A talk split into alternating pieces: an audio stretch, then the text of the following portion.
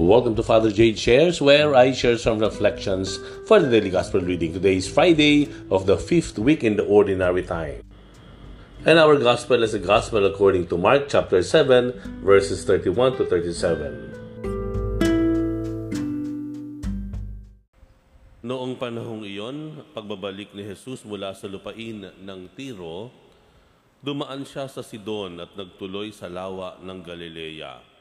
Matapos tahakin ang lupain ng Decapolis, dinala sa kanya ang isang lalaking bingi at utal at ipinamanhik nila na ipatong sa taong ito ang kanyang kamay. Inilayo muna siya ni Jesus sa karamahi, karamihan at isinuot ang kanyang mga daliri sa mga tainga nito. Pagkatapos, lumura at hinipo ang dila nito. Tumingala si Jesus sa langit at nagbuntong hininga. At sinabi sa tao, Ephata, ibig sabihin, mabuksan. At nakarinig na ito, nawala ang pagkautal at nakapagsilita na ng malinaw. Sinabi ni Jesus sa mga tao na huwag ibalita ito kanino man, ngunit kung kailan sila pinagbabawalan ay lalo naman nilang ipinamamalita ito.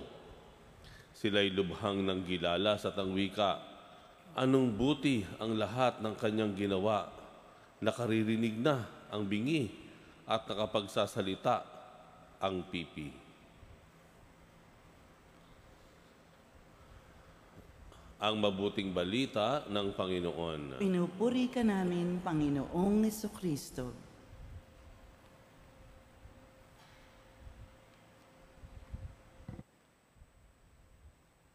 Ephata. Ibig sabihin, be open. Mabuksan. Meron ba kayong sikreto?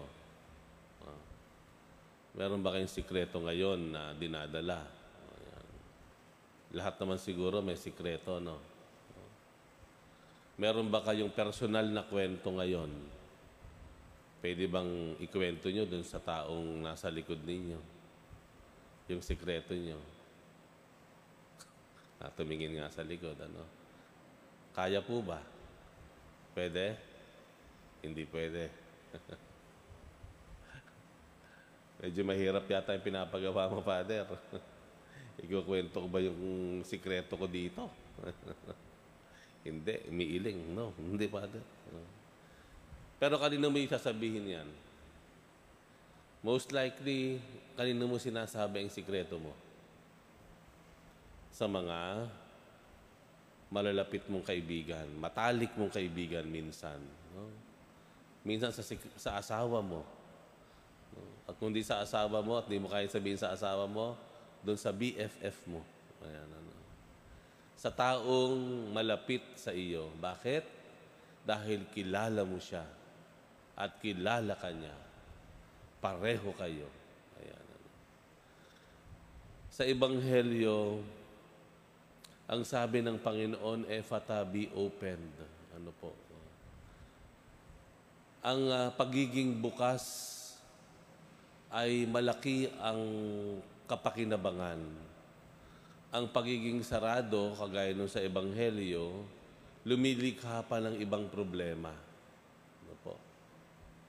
Nadadagdagan pa ng kabigatan. Kaya minsan inaanyayahan tayong maging bukas. Ang Panginoon sa Ebanghelyo, bukas na bukas siya. Bukas na bukas siya. Kahit hindi niya kilala yung lalaki, kahit tinawag lang ang kanyang pansin, kahit ipinakiusap lang siya ng tao para sa kabilang tao na hindi rin niya kakilala, naging bukas siya pinagaling niya yung idinudulog sa kanyang bingi at utal na tao. Bukas ang Panginoon. At papaano niya ginawa ito? Hinawakan niya ito. Hinawakan niya ang tao. Ipinapakita ng Panginoon the way para maging bukas sa iyo ang ibang tao ay dapat makita ng mga tao na gusto mong maging bukas sa iyo na ikaw ay hindi kakaiba. Na ikaw ay kasama. You are on the same footing. You are in the same place. Nakakaunawaan kayo. Nauunawaan mo siya. Ipinakita ng Panginoon ng pagiging bukas ng ating kapwa ay nangangailangan tayo ay lumagay sa kalagayan nila so that others may be open to us. God is open to us. He is open to us dahil alam niya ang ating kinalalagyan. Ano man ang idulog natin sa Kanya, ano man ang ilapit natin sa Diyos, bukas siya. Dahil alam niya kung saan tayo naroroon. Kaya nga ang tanong, hindi, buka, hindi yung bukas ba sa akin ng Diyos? Kung hindi yung bukas ba ako sa Diyos?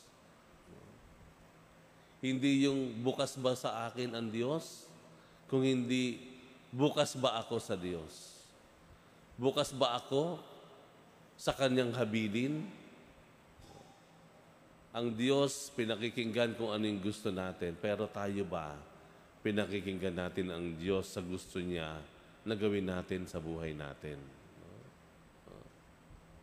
Ganun na lamang tayong magdumulog sa Diyos.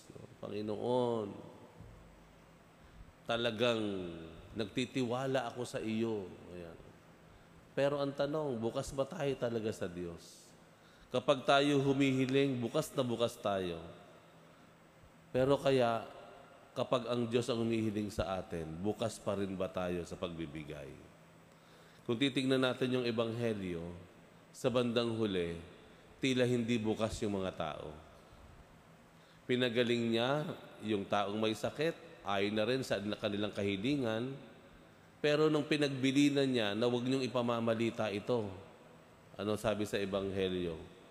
Kung kailan pa pinagbabawalan, lalo pa nilang ginagawa nakita natin minsan ng katigasan ng ulo o yung uh, pagiging sarado ng tao sa Diyos. Ayun po.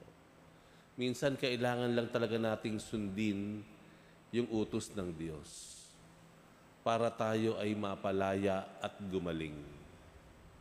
Minsan lang talaga po, pagtiwalaan naman natin siya. Hindi man natin lubos na maunawaan hindi man natin dubos na maproseso sa utak natin kung ano yung pinapagawa ng Diyos. Minsan kailangan ng, ng leap of faith. Kailangan lang talaga nating itaya. Kaya nga may pananampalataya. No? Itaya yung ating buhay sa Diyos. Itaya yung ating kinabukasan sa Diyos. At pag nakita naman ng Diyos na itinataya natin ang ating sarili, hindi naman niya tayo bibiguin. No? Tayo mapapalaya, tayo gagaling, tayo maliligtas. No? Ang Diyos laging bukas sa atin, pero bukas ba tayo sa Diyos? Sa kanyang paanyaya na magbago, na tubirin yung ating mga baluktot na ugali, kapag inaanyayahan tayo ng Diyos na makipagkasundo, lapitan mo siya, batiin mo na, magparaya ka na, mag-move on ka na, past is past, iwanan mo yung nangyari sa nakaraan, magsimula kayong ng bago. Kapag inaanyayahan ba tayo ng ganoon ng Diyos, bukas pa rin ba kaya tayo?